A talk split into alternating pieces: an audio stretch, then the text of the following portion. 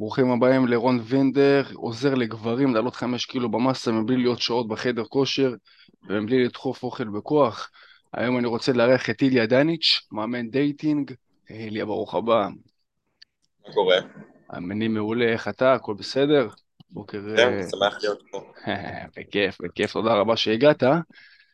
בוא, בוא תן לנו קצת רקע עליך. איך הגעת לתחום? מה...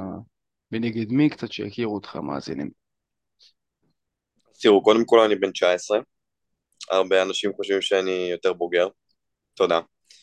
אמ, נכנסתי לתחום ממש כזה בגיל 14 אה, לקראת 15, והסיבה שנכנסתי לזה זה כי הייתה לי קראש, וכאילו בתכלס, בשבילי זה היה הרבה יותר פשוט, אני פשוט הודיתי בזה, וגם היה לי מלא פרסומות באינטרנט של כזה, ככה תתחיל איתה, ככה תשיג חברה, ו... מלא חנונים, משקפיים כזה, תראו ככה העסקתי את הדוגמנית הזאת, אני כזה, מה זה, גם אני רוצה את זה. אז פשוט לחצתי על אחת מהפרסומות, uh, התחלתי לראות את הסרטונים, וכאילו אמרו לי תיגש, תגיד לה ככה, בהתחלה זה לא עבד, זה היה חרטא, אבל זה נתן לי ניצוץ של כזה, היי, יש פה משהו, זה אפשרי, אפשר לעשות משהו עם החיים שלך. Uh, משם אני זוכר, עשית גם פודקאסט עם איתי, אז כאילו היינו עושים את זה ביחד, uh, תמכנו אחד בשני, זה מאוד מאוד עזר לי. נקפוץ כמה שנים, נגיע להיום. היום אני מאמן אצל מרסי. אני עוזר לגברים להגיע למצב ש... ממצב שאני הייתי בו, למצב שאני בו עכשיו. עכשיו יש לי כבר uh, חברה כמה חודשים, והאמת שכאילו, היא לא הייתה דוגמנית, אבל עכשיו אמרתי לה לדגמן, אז היא התחילה לדגמן. אז uh, אני חושב שאני במצב שהרבה גברים היו רוצים להיות בו. וואלה, מעניין. כשאתה אומר קראש, מה הכוונה? התחלת מקראש. זאת אומרת? כאילו מישהו שהייתי, מישהי שהייתי דלוק עליה. אה, אוקיי. היית דלוק על מישהי ופשוט לא ידעת איך לגשת אליה ולהשיג אותה כביכול. כן, אתה יודע, הסיפור הקלאסי, מישהי בכיתה שלי, אני לא יודע מה להגיד לה, מלך השכבה משיג אותה, אני כזה, אני, גם אני רוצה. ואז היה לי פרסומת כזה, ככה אתה תשיג אותה במקום מלך השכבה, אני כזה, מה זה? אני רוצה. מה זאת אומרת, היה לך פרסומת באינסטגרם, אה, כאלה, כאילו קפץ לך? ביוטיוב, ביוטיוב, אני זוכר שזה היה ביוטיוב, לא היה לי אינסטגרם באותה תקופה. אגב, סיפור מצחיק, הסיבה שפתחתי אינסטגרם, זה בגיל 15, אה, 16 המנטור שהיה לי, אמר, תפתח אינסטגרם, זה מאוד עוזר עם בנות, זה הסיבה שפתחתי אינסטגרם בגיל 16. זה עזר באמת. כן, כן. מה, עם פרופיל אה, מושך כאלה? כן, כן. אוקיי, התחלתי בוא... להשקיע בו כבר מגיל צעיר. אוקיי, בוא, בוא תרחיב מה זה פרופיל מושך שהחבר'ה ידעו מה לשפר, לעשות יותר בפרופיל שלהם. תראה, הרבה גברים חושבים שפרופיל מושך זה בהכרח הרבה מאוד עוקבים, או שזה יאכטות, או שזה לייפסטייל. לגבי הלייפסטייל זה נכון, כן צריך להיות לך לייפסטייל מושך, אמ, אבל לגבי פרופיל מושך זה לא בדיוק משנה כמה עוקבים יש לך, אז יותר משנה, נגיד שיש לך תמונות שמעבירות vibe כלשהו. לדוגמה, משהו שאני ואיתי עושים הרבה מאוד בסטורים שלנו, זה שאנחנו פשוט מעלים סטורים עם uh, תמונות, ש... סטורים עם, עם בנות. וההבדל בין רוב הגברים, מה שרוב הגברים עושים זה כזה, היי, תראו, אני עם בנות כוסיות, תראו, כוסיות. עכשיו אנחנו עושים כזה story, אנחנו מדברים על עצמנו, פתאום כוסיות נכנסות ל story משום מקום.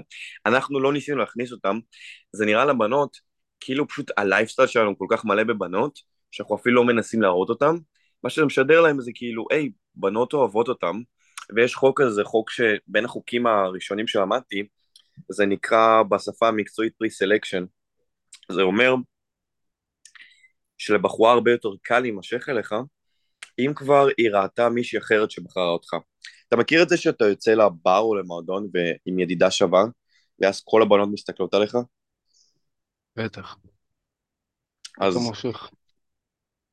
אז העיקרון הזה שכזה, היי, אנחנו לא צריכות לבדוק אם הוא גבר בסדר, כאילו, היא כבר בדקה שהוא בסדר, היא אישרה, הוא בסדר. אז כאילו, אני נמשכת אליו, ככה זה עובד. אה, אתם עושים את זה על בסיס יומי, אה, אומרים לבחורות שהתחלתם איתן, בואי תמונה ומעלים?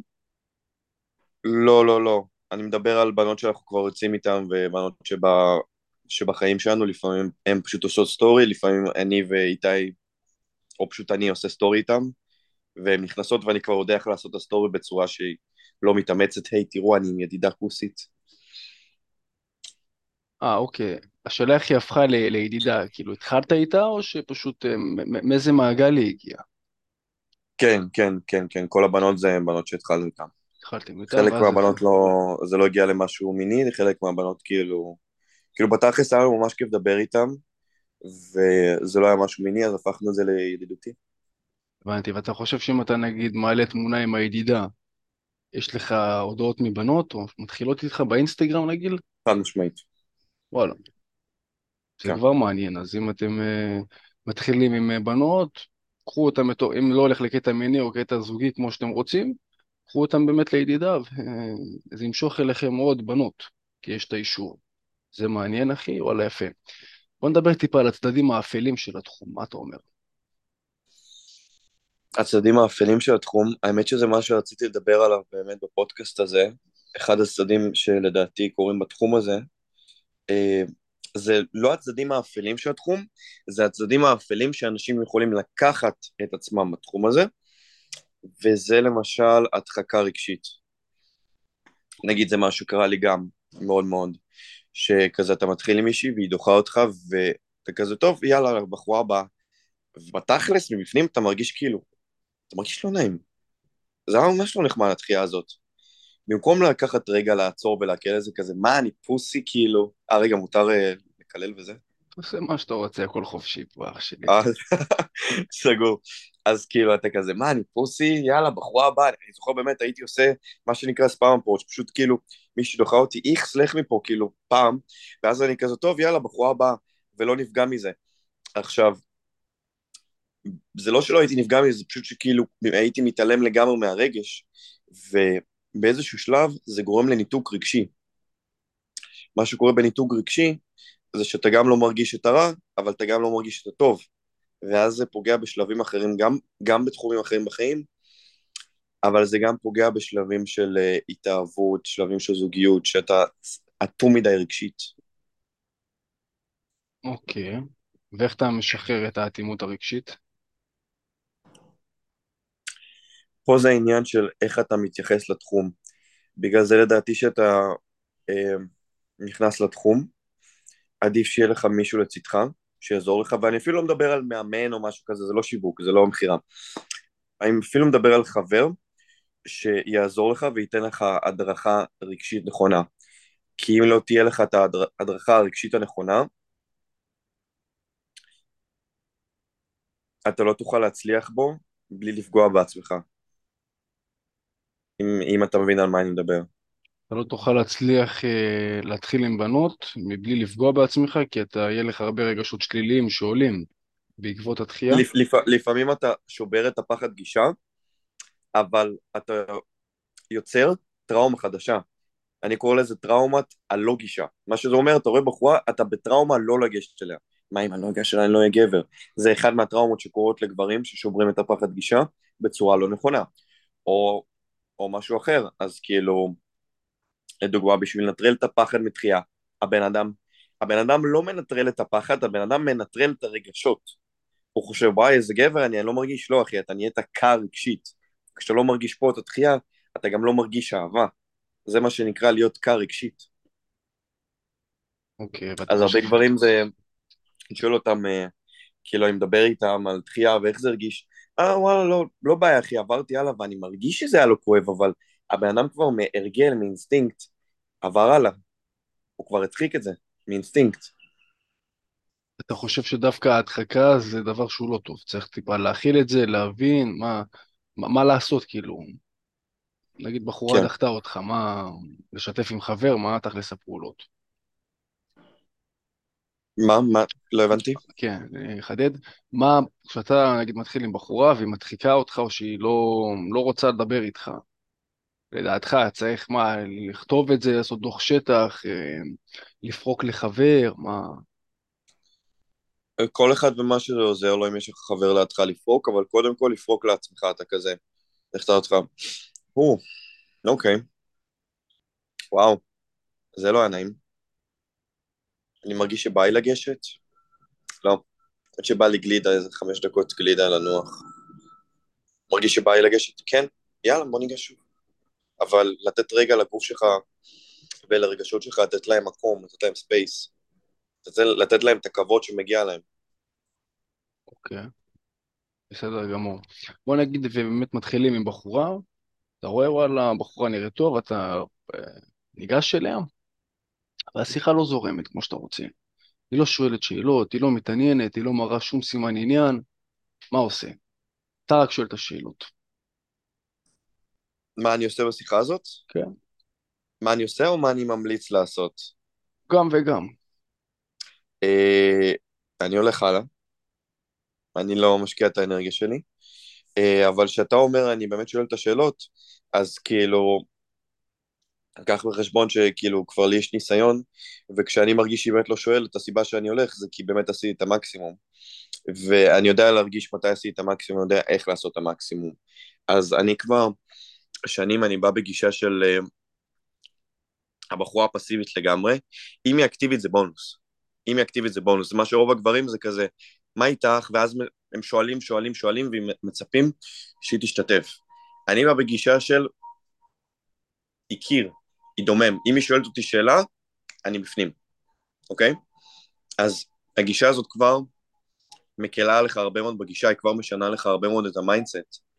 אמ, ואז אתה בא עם יותר מוכנות נפשית להשקיע בשיחה. אוקיי. מה, מה זה בשבילך לעשות את המקסימום בבחורה? עם בחורה? דבר ראשון, כמובן, אני מתחיל איתה. אה, ואז בערך יש, אם באמת היא שותקת, אני באמת מנסה דקה של שיחה, להציל את השיחה.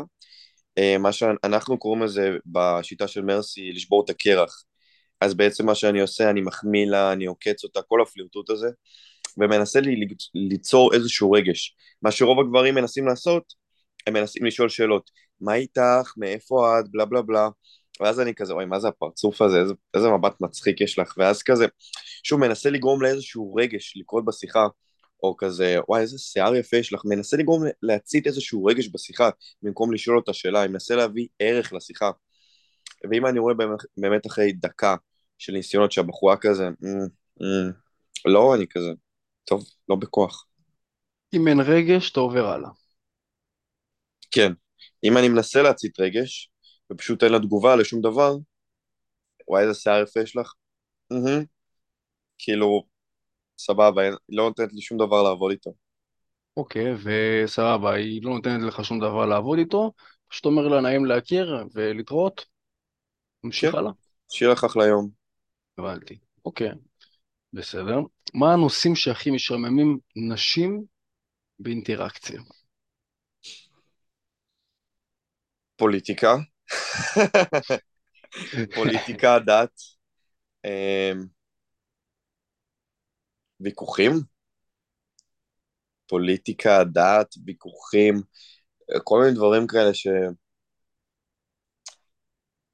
דברים כאלה גם של בירוקרטיה, דברים שאין בהם רגש בכלל. הבנתי. אוקיי.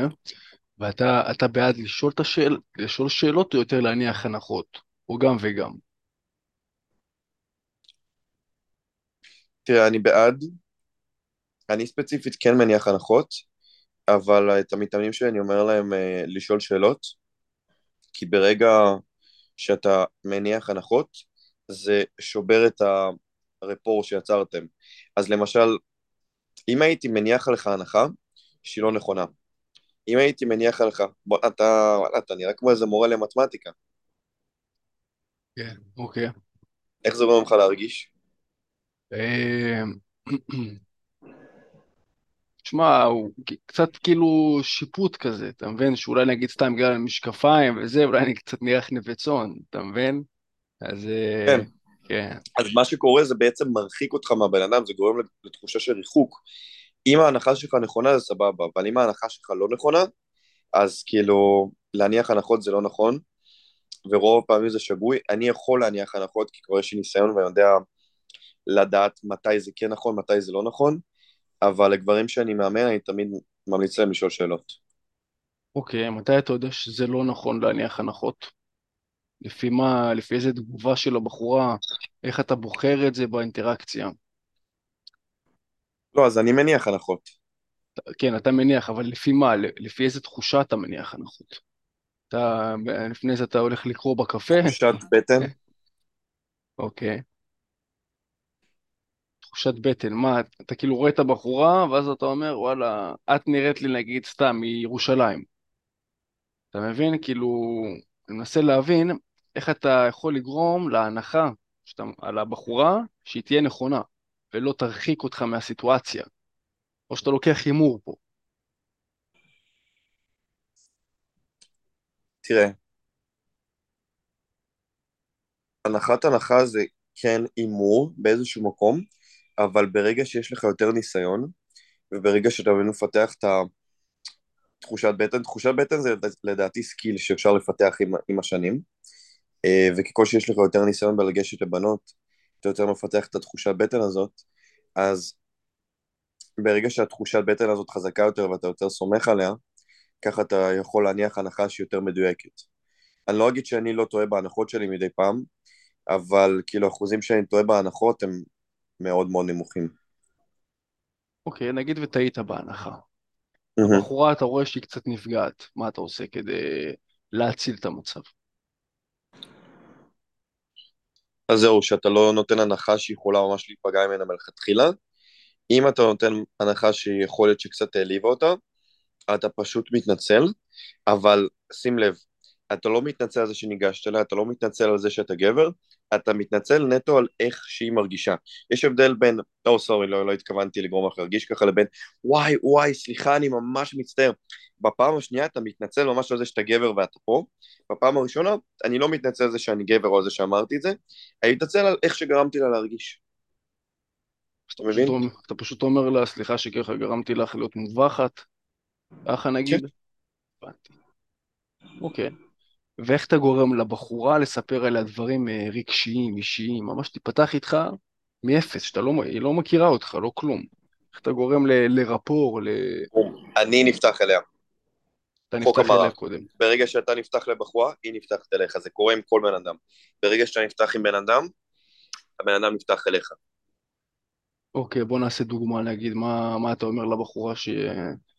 שאתה נפתח אליה? בדרך כלל אני משתף אותה אה, כשראיתי אותה איך זה גרם לי להרגיש, או לגשת אליה איך זה גרם לי להרגיש.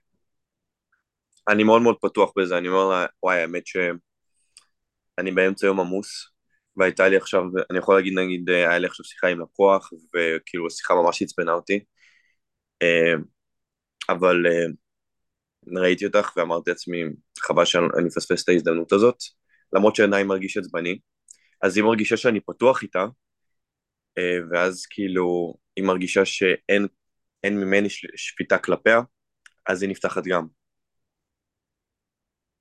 הבנתי.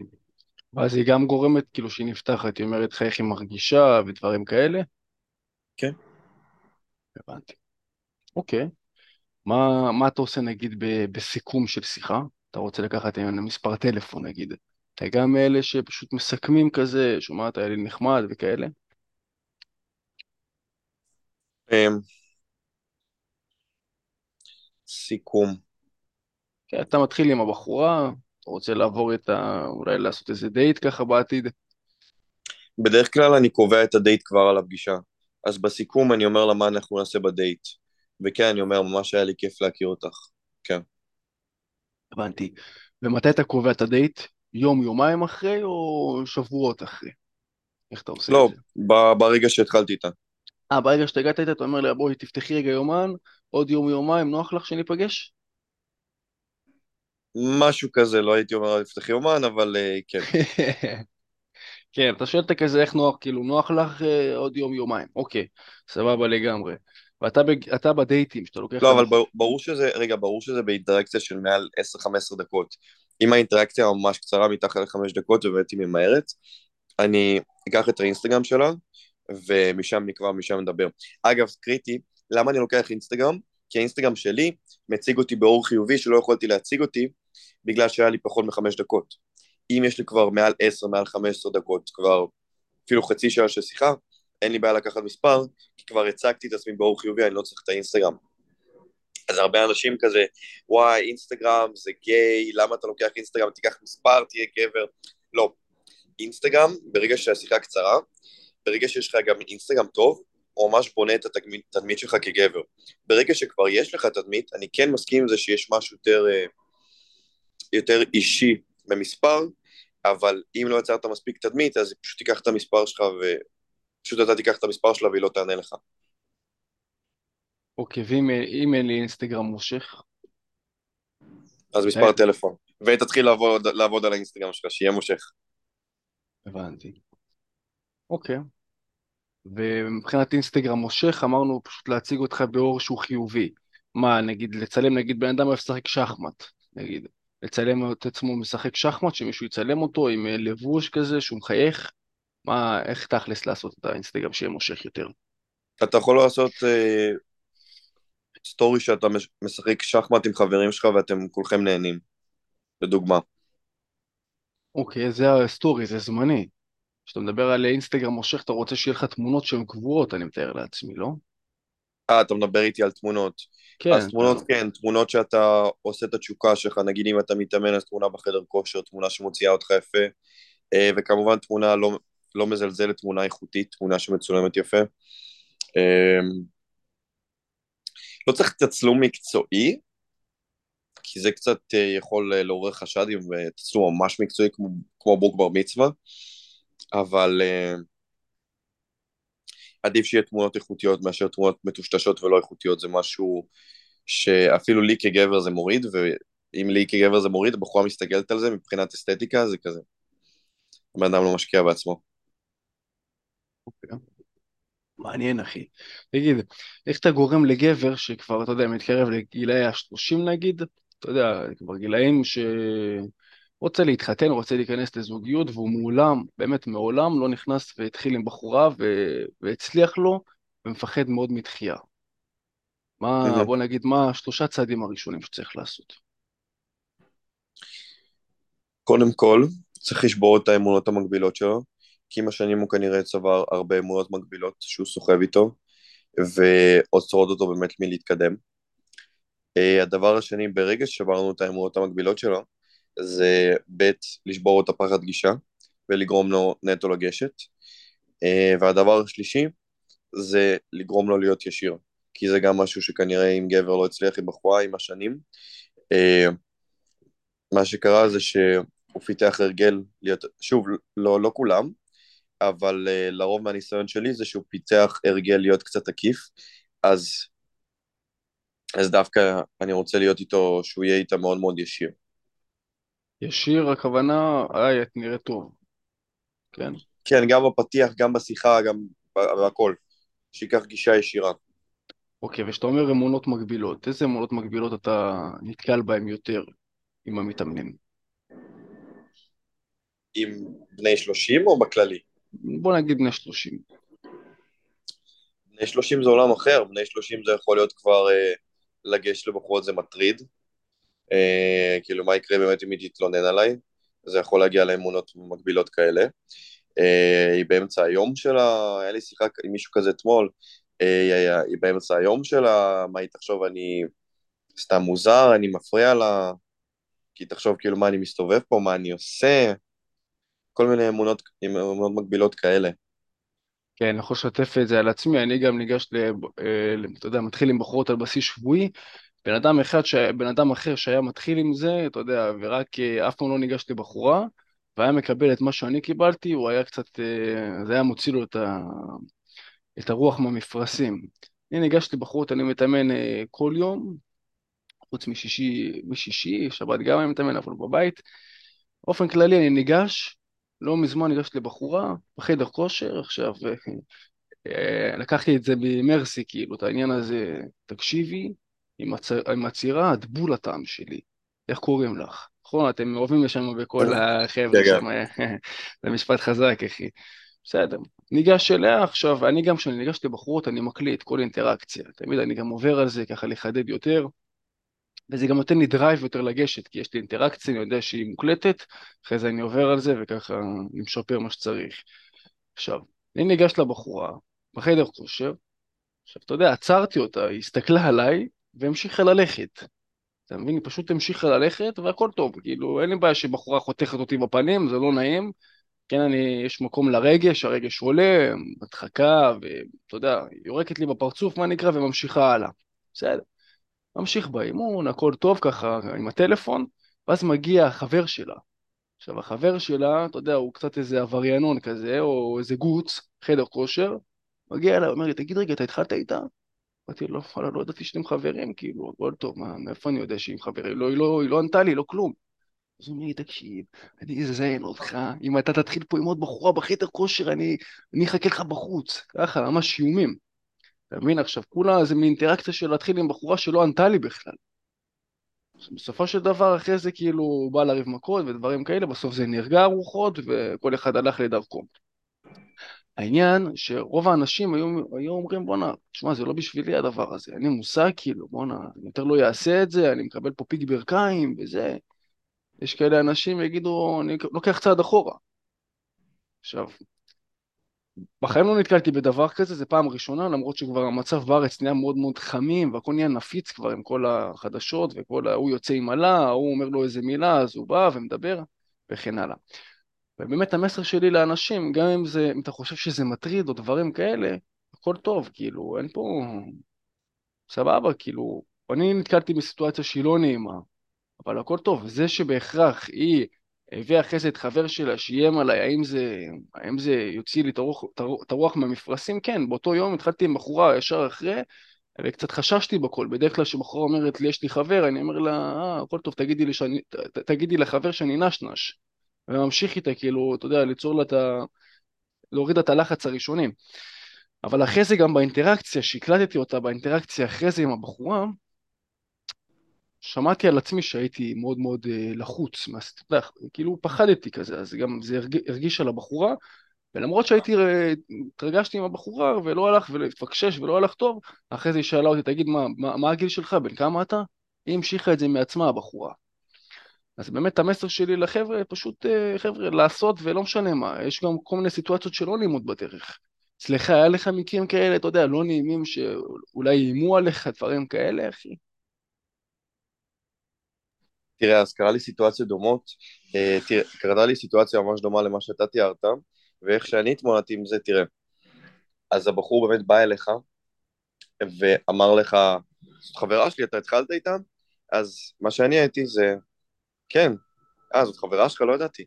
ואז כזה, תראה, אם אתה תתחיל עם... אה, אתה תתחיל איתה, אז דבר ראשון זה יוציא, תכניס אותו לראש שלו, שאתה אומר אוי סליחה, במקום להגיד אוי סליחה, לא ידעתי את זה כזה. כן. תראה, לא ידעתי שהיא חברה שלך, אבל שמע אחי, מהממת. אתה אפילו מעלה לו.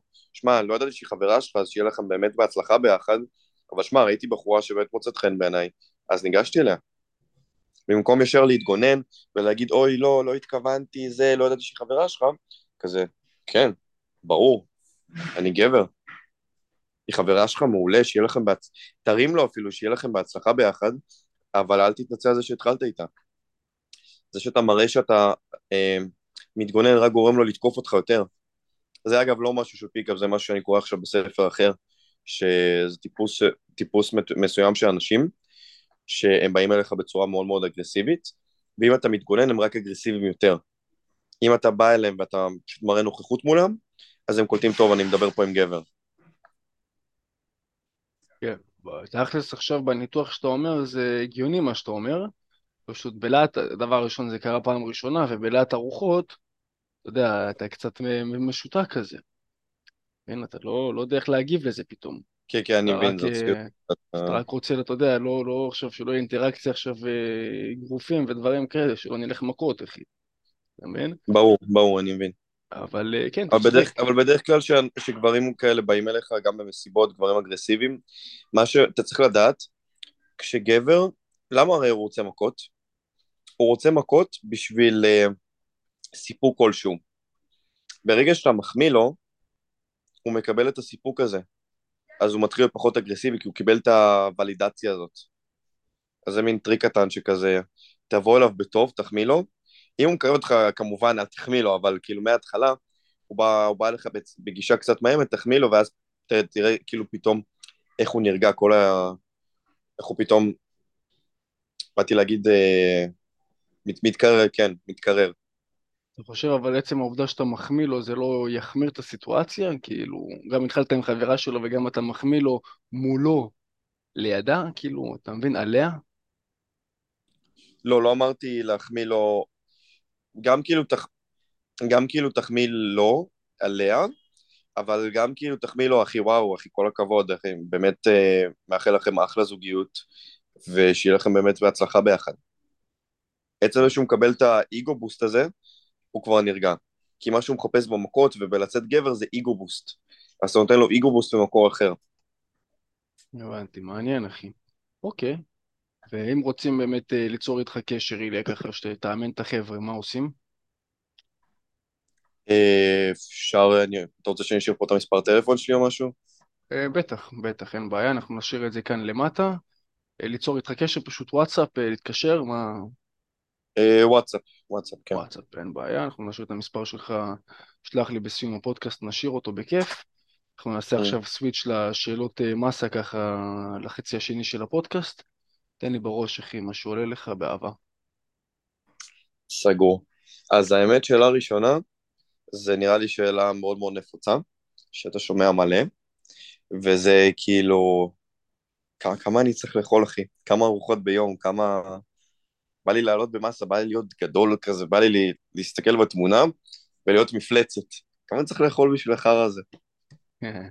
וואלה, כן, אחי. תשמע, יש שאלה ככה, התשובה, יש תשובה זריזה ויש תשובה יותר מעמיקה. תשובה זריזה, ש... מי שאני רואה נגיד סתם מתאמן בחדר כושר שאומר לי תכלס כמה אני צריך לאכול, יש איזה חישוב שאפשר לעשות אותו בשניות, זה המשקל שלך, לחלק ל-0.45 כפול ל-18. אני אתן לך איזה מספר ככה כזה גבוה יחסית.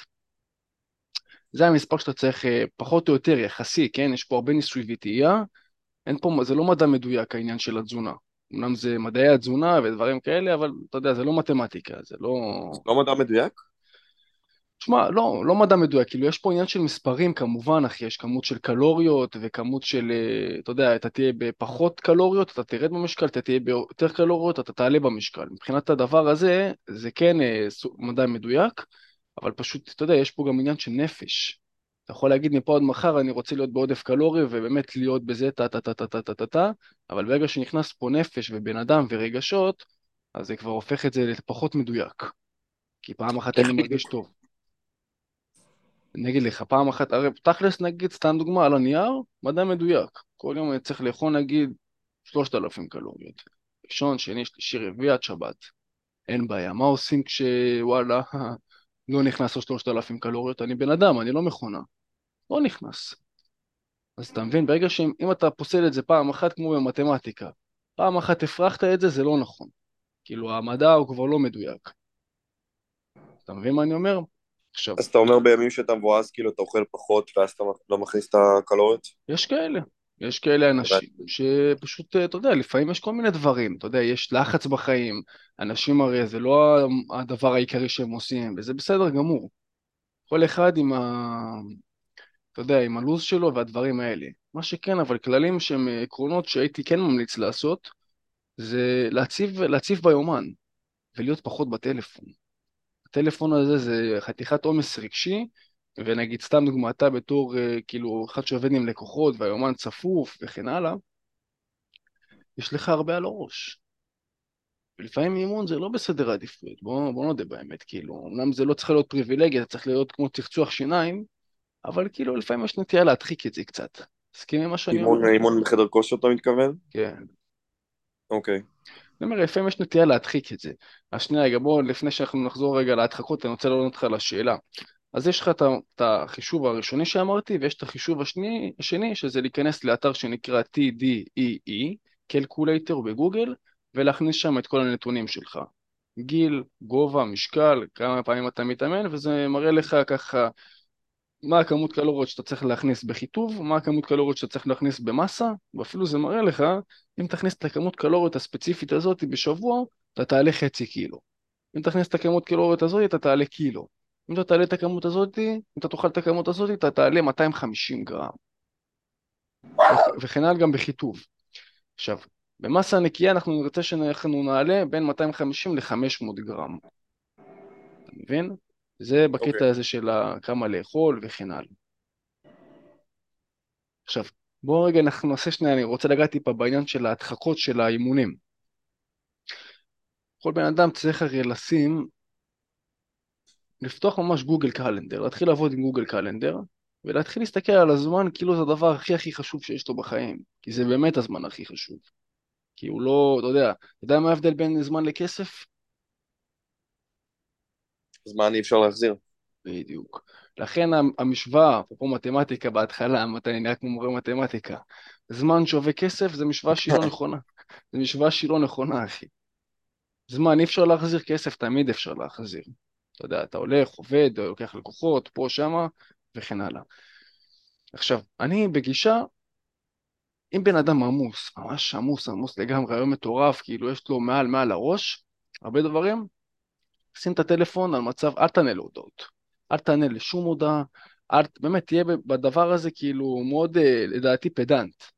אל תענה לשום הודעה, שים את הטלפון על מצב של אה, שקט, לא לענות לטלפונים, כי יש לך דברים שאתה צריך להספיק עכשיו. כי בוא נגיד, בוא נדבר רגע על הנושא הזה, זה נושא טיפה שלא מדברים עליו באופן כללי, כל המנטורים וכל המאמנים וכן הלאה. וואטסאפ זה השואב זמן הכי גדול שיש. מסכים איתי? וואטסאפ ואינסטגרם. וואטסאפ ואינסטגרם. למה? אינסטגרם, כן, אינסטגרם אתה בא, אתה, אתה סתם, אתה, לרוב אתה נמצא שם כדי לראות, בוא נגיד, אם אתה נגיד בעל עסק, כמה צפיות יש לך, או מי שלח לך הודעה, אם אתה בן אדם פשוט מן, מן היישוב נקרא לזה, אתה מסתכל, אה, מתחיל להסתכל שם ברילסים וכן הלאה, וזה בולע את הזמן. עכשיו אנשים אומרים, תשמע, אין לי זמן. שוב, זה אה, שאלה מה אתה עושה עם הזמן, אתה מבין? אתה, אתה שם את הטלפון על מצב של שקט, אתה מוציא את הטלפון מהחדר, אתה פדנט עם עצמך, או שאתה מוותר לעצמך ומעגל פינות. אתה מבין?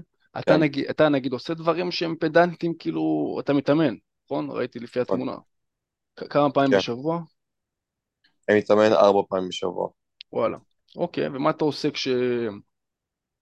אה, אתה לחוץ נגיד? אתה עדיין רוצה להתאמן, לחוץ, וואלה, אימון כזה, אתה אומר, בואנה, עוד שניה אני מוותר עליו. מה, מה גורם לך לא לוותר עליו?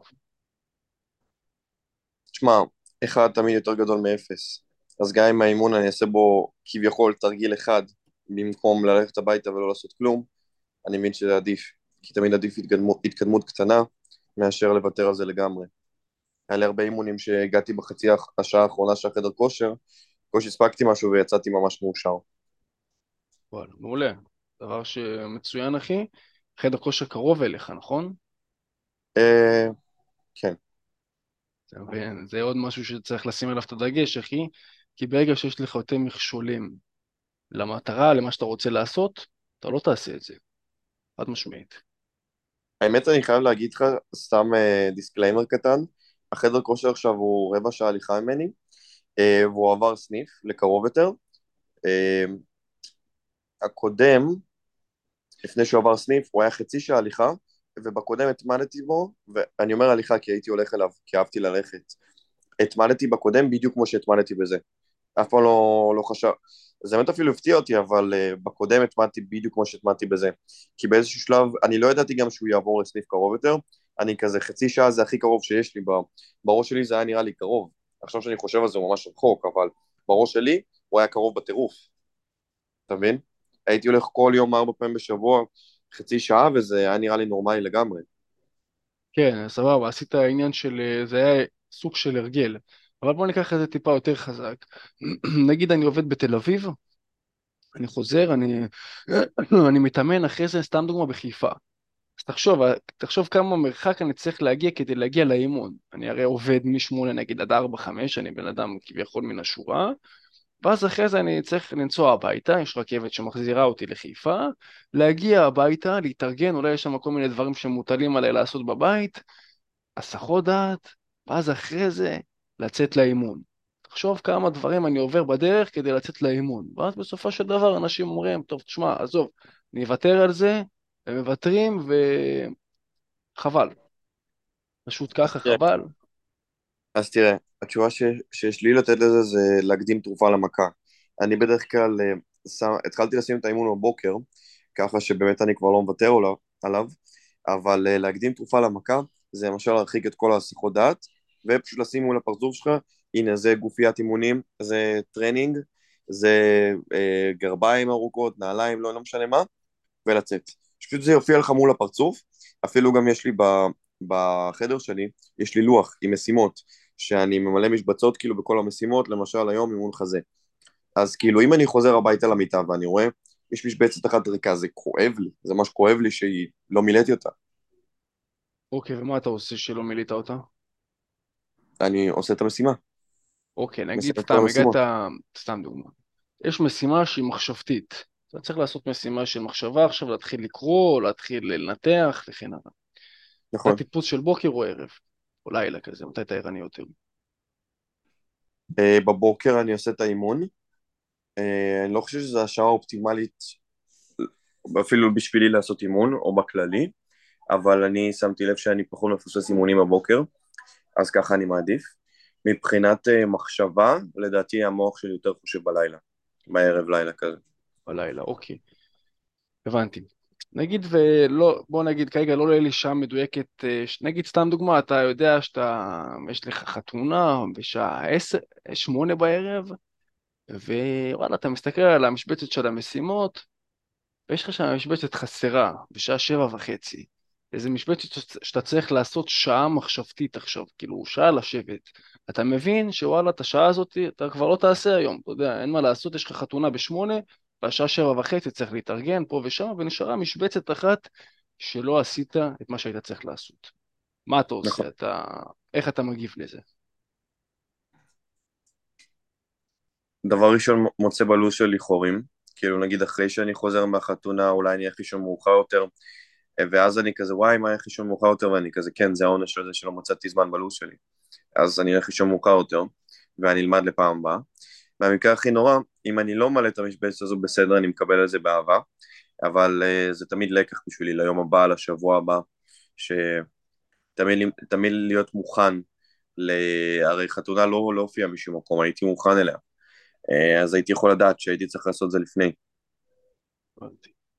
מעניין, אחי. אוקיי, כן, אני גם. בגישה הזאת, אתה צודק. אתה יודע, לא, לא עכשיו להתחיל אה, להעניש את עצמם, אני לדעתי לא מאמין בלה, בלהעניש ודברים כאלה, יש גם אנשים שמענישים את עצמם על זה שהם אה, אכלו ג'אנק פוד.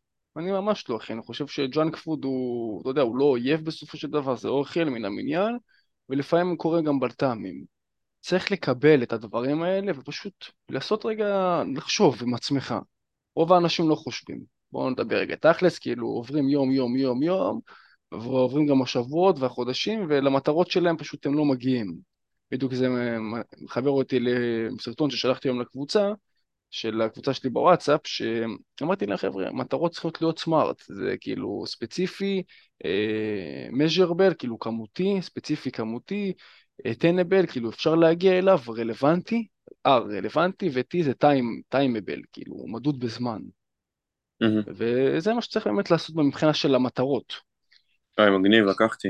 כן, מודל סמארט, אתה יכול להסתכל עליו באינטרנט, אפילו, אתה יודע מה, אפרופו עונשים, אני פחות מאמין בזה, אבל אתה יכול לתת לעצמך עוד שתי דברים כדי לעמוד במטרה שלך בצורה שהיא חדה.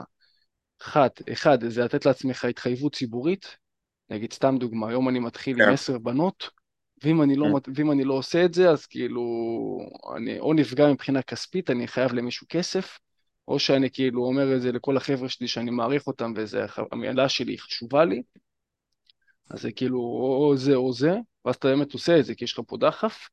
עוד דבר שני, זה עניין של אה, פרס, כאילו, ברגע שאתה עושה את זה, איזה דבר טוב אתה מקבל מהדבר הזה, זאת אומרת, אתה מפנק את עצמך אולי באיזה חולצה או באיזה ספר שאתה רוצה, ככה דופק לעצמך לשכם, או מצד שני עונש.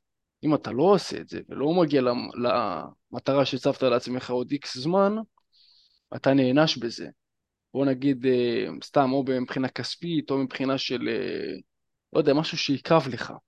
רוב האנשים לא עושים את זה, כי וואלה, תכלס, למי, למ- אתה, אתה לא רוצה הכי, הרי להכאיב לך, אבל ככה אתה תתקדם הכי מהר למטרה. כן, האמת שאני, ההתחייבות הציבורית זה משהו שאני גם עושה, זה כבר הרגל שלי שנים ואני מאוד מאוד אוהב את זה.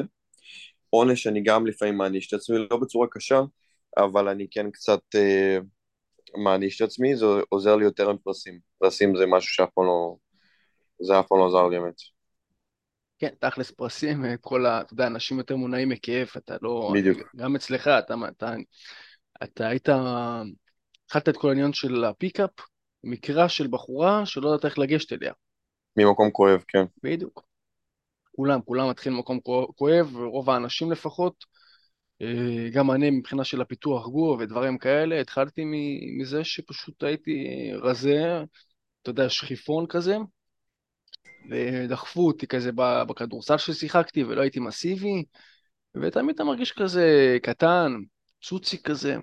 אז זה מגיע מהמקום הזה, שאתה יודע, שלא, שלא יאיימו עליך, תשמע, ללכת ברחוב, וואלה, היום, לא יודע איך אתה, בקטעים שלך, אומנם אנחנו לא גרים באיזה פאבלות או דברים כאלה, רוצה לאמן לפחות, אבל uh, אתה רוצה לצאת החוצה ולצאת, uh, להיות בטוח בגוף שלך. כן. אתה מבין? זה, זה בקטע הזה. סבבה, יש לנו עוד, עוד דברים ככה שמעניינים? Uh, אני חושב, הייתה לי האמת שאלה מקודם, שגם הייתה לי מוכנה, עכשיו זה נקטע לי. כן. אה, נכון, נכון, נכון, נכון. Uh, זה יישמע לך קצת מוזר. Uh, אני אנסה לתאר את זה בצורה יותר, יותר יפה.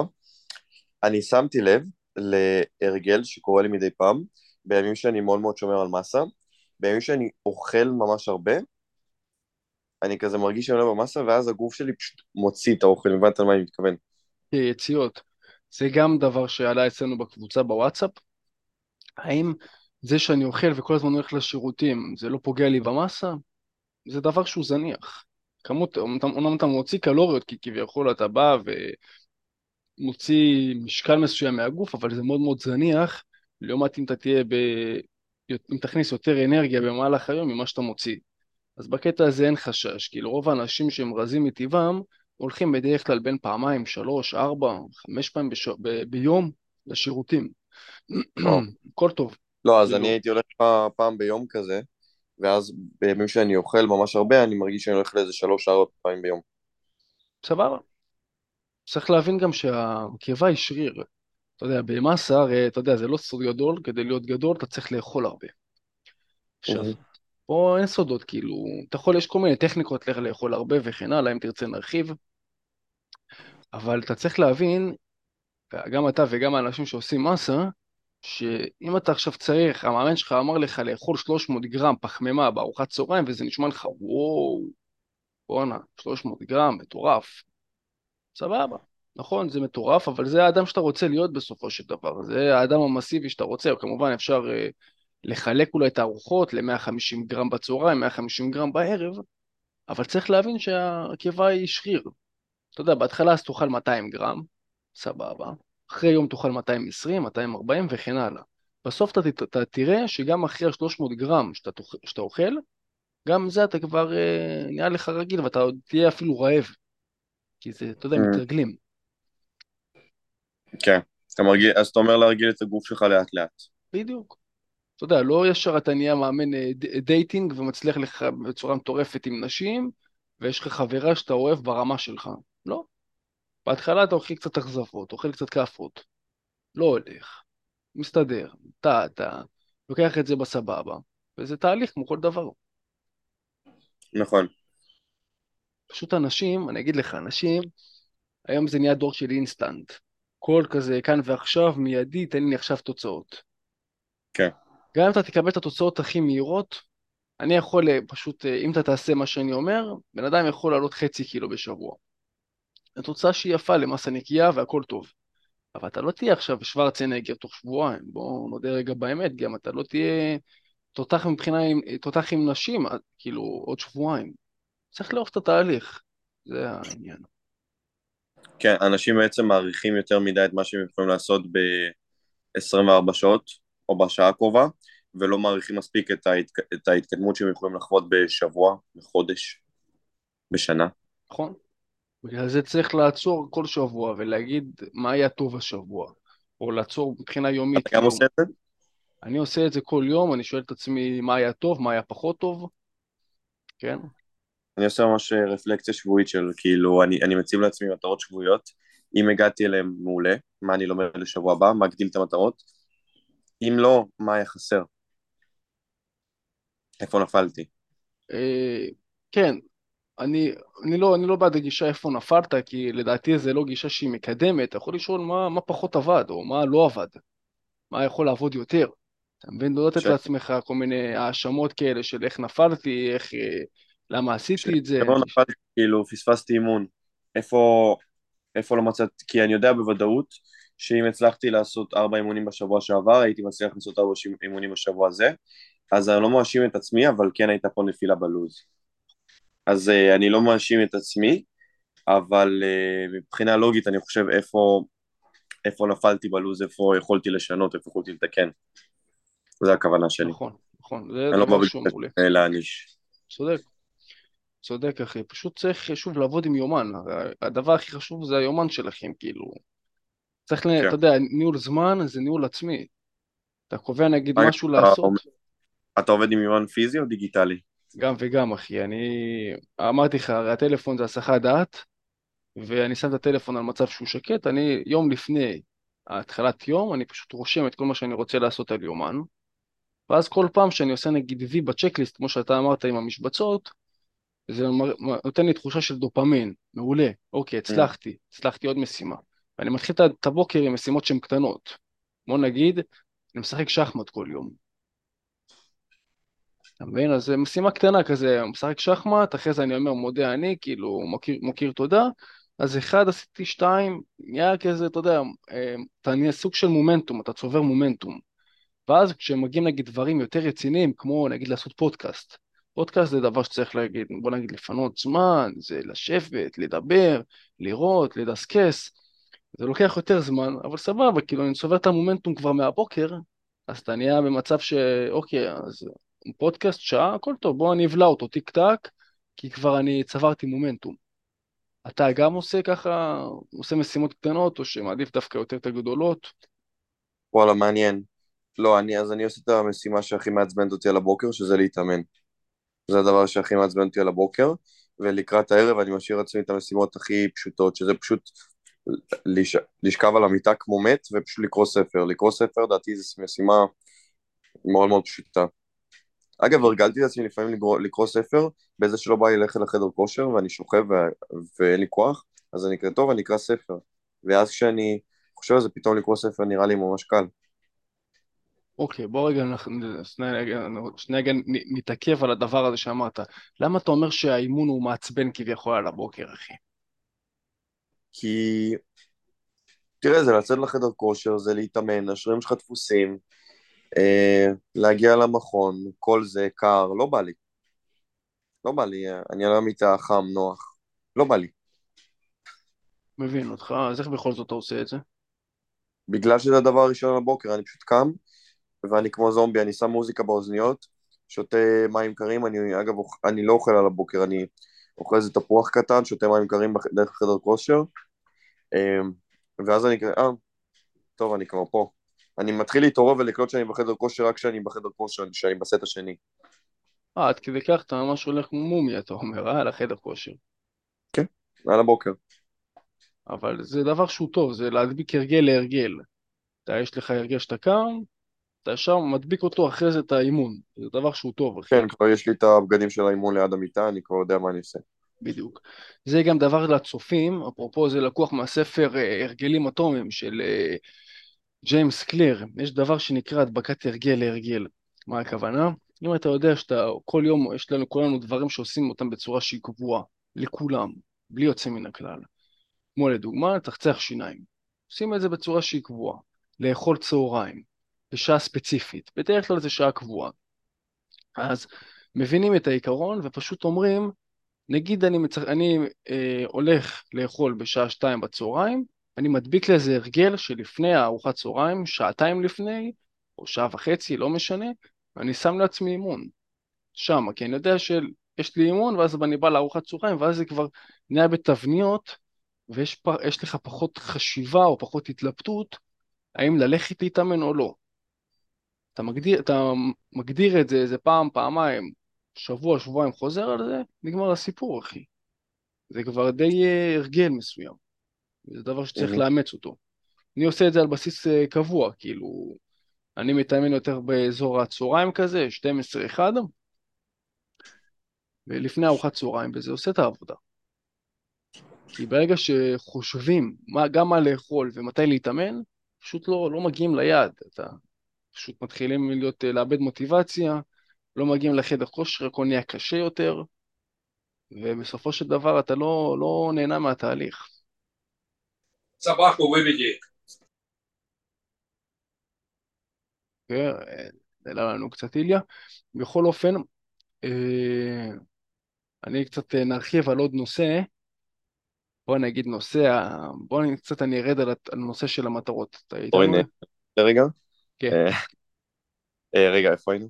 כן, אני אומר, אז זה, זה לגבי העניין של ההדבקת הרגל. הרגל להרגל. אתה שם הרגל אחד שאתה רוצה, נגיד ארוחת צהריים בשעה שתיים, אני הולך ב-12, אני מדביק את ההרגל של האימון להרגל של ארוחת צהריים. וואי, סורי, איבדתי קצת את החוט מחשבה קרה לא, משהו. הכל טוב, הכל טוב, אח שלי, הכל בסדר, אחי. אנחנו נמשיך, אני טיפה ארחיב על הסמארט, על המודל סמארט. בואו נעשה רגע את המודל סמארט. שלי. לא, האמת ש... יש לך עוד שאלות, אני- משהו שאתה רוצה אתה לדעת? סבבה, אבל האמת שיש לי שאלה שכאילו יותר קשורה לכושר, מה לך? דבר, דבר איתי. אה, האמת שיש לי שתי שאלות מה שמעניין אותי. א', איזה סוגי מאכלים אתה הכי ממליץ? כי ראיתי שיש אה, הבדלים בין כל מיני מאמ- מאמנים. מה המאכלים שאתה הכי ממליץ אה, אה, לאכול בשביל מסה, וגם באיזה שעות לאכול אותם? זה משהו שגם, כאילו, אני ממש אשמח לדעת. אוקיי, והשאלה השנייה, נרשום אותה. והשאלה השנייה זה לגבי התרגילים בחדר כושר, לעשות הרבה סטים עם, עם הרבה חזרות, או לעשות כאילו שיא חזרות, שיא כוח. אוקיי, אה, לא. סליחה, כאילו מינימום חזרות עם שיא, עם שיא משקל. אוקיי, אין בעיה, אנחנו נעשה את השתי שאלות האלה ונסכם. מבחינת מאכלים ושעות במאסה. בלי שום קשר, יש לי עשרה מאכלים שאני נותן למי שמצטרף לקבוצת וואטסאפ, ככה מחווה ממני, כל מיני מאכלים, יש שם עשרה שעוזרים לי באמת לעלות חמישה קילו תוך 90 יום. המאכלים הם, אפשר לרשום, זה שיבולת שועל, זה חמת בוטנים, אבוקדו, אגוזים, טחינה, אה, פרגית, עוף, אה, יש לנו פסטה, פתיתים, תפוח אדמה, אה, תפוח אדמה, פסטה, פתיתים, בטטה. אלה דברים, אלה מאכלים שכן הייתי ממליץ להכניס במסה. אה, אפילו גם כל מיני משקאות, יש משקה של שיבולת שועל ו... וחלב, המשקה הצהוב, הייתי מכניס אותו גם, כי יש שם זה ממש שאתה עכשיו. בדיוק. זה לשתות אותו כל יום, 250 קלוריות, אה, די בליינד, אחי, אחלה של משקה, טעים, לא מתוק מדי, לא סבבה, לא עם יותר מדי סוכר, אחלה של משקה, מאוד ממליץ, גם יש לו פחמימה שהיא טובה. זה מבחינת המאכלים שצריך. מבחינת שעות, כמו בחיטוב, צריך אה, לאכול כל שעתיים-שלוש. יש לנו להגיע ל-3,000 קלוריות, אם אנחנו נעשה את זה רק בפעמיים ביום, נאכל 1,500-1,500, דבר ראשון, זה לא יהיה פשוט, לא פשוט לאכול 1,500 אה, בארוחה, זה כמו לאכול נגיד ארוחה במקדונלדס, אבל אתה יודע, אמנם זו ארוחה שהיא בריאה, אנחנו אוכלים ארוחה בריאה שכוללת נגיד אה, פסטה ופרגית, אבל לאכול 1,500 קלוריות זה לא פשוט, וגם הראו שזה לא, לא יותר מדי חשוב, ועדיף שלא לעשות את זה, כי צריך לפזר את החלבון לאורך כל היום, אז אני הייתי ממליץ לאכול 3-4 ארוחות אה, ככה בוננזה, ועוד כל מיני ארוחות ביניים, כל שעתיים-שלוש להכניס משהו לפה, במיוחד עם אתה רזה. זה בקטע הזה.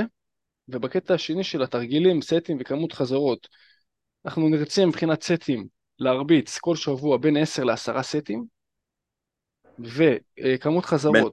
בין 10 ל-10 סטים שבועיים לכל שריר שהוא, בין 10 ל-10? כן? זה הוכח כ- כמספיק.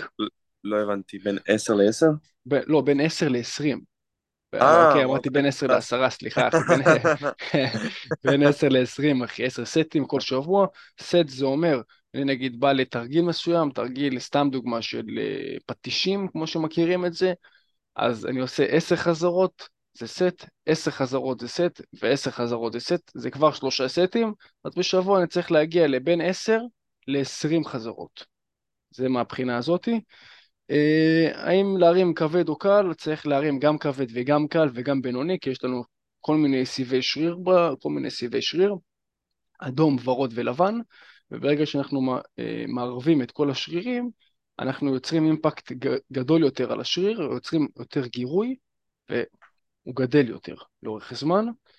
אה, תרגילים, צריך לבחור תרגילים שהם מורכבים ותרגילים שהם מבודדים, תרגילים הם, אה, מורכבים אלה תרגילים שיש שם, שיש שם, שזה עובד על שתי מפרקים, נגיד סקווט עובד לך על שתי מפרקים, מקבילים, שתי מפרקים. בנץ' עובד לך על יד אחורית, חזה, יש לך שם הרבה מאוד סוגי שריר, ומצד שני גם צריך לעבוד על תרגילים מבודדים, שהם עובדים רק על מפרק אחד, כמו נגיד פטישים. אתה עובד שם רק על, ה... על מפרק אחד, על הבייספס ועל הברכיאליס, שזה עוד שריר, אבל יש שם רק מפרק אחד, אמות? וצריך... כן, מה אתה אומר אחי? זה האמות? ברכיאליס זה... כן, ברכיאליס זה אמות, בדיוק, השריר הזה שאתה... שזה בדיוק על האמות. אה, זהו, זה, זה בקטע הזה, אנחנו באמת נסכם את הפודקאסט. אז מהבחינה שלי, באמת אם בן אדם רוצה להיכנס לקבוצה שלי, יש לי קבוצה של מעל 200 אה, גברים, שכל יום עולה שם סרטון חדש שאני לא מעלה לשום מקום, שיעזור לך לעלות במסה מהר בפחות זמן, הקישור כאן למטה. אצלך, איליה, איך אה, באמת יוצרים איתך קשר? אמרנו... אז אצלי דרך הוואטסאפ, גם לי יש קבוצה. אה, מי שרוצה יכול לפנות אליי לוואטסאפ, ואני אבדוק אם הוא באמת מתאים לקבוצה שלנו. מעולה, מעולה, אוקיי. תודה רבה, אחי איליה. רק רגע. תודה לך. בכיף, אחי, בכיף. שני אלוף.